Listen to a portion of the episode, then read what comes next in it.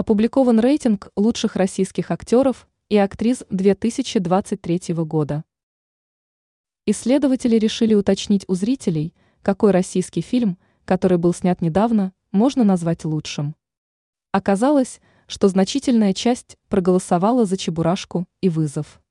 Также было решено выяснить, кого из современных актеров и актрис любят больше.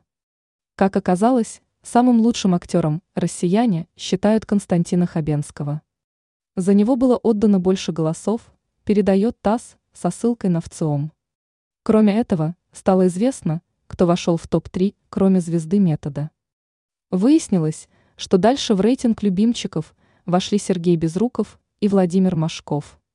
Спросили исследователи также о том, кого россияне считают лучшей актрисой.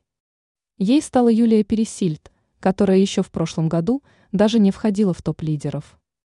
Далее в топе Светлана Ходченкова, она заняла второе место.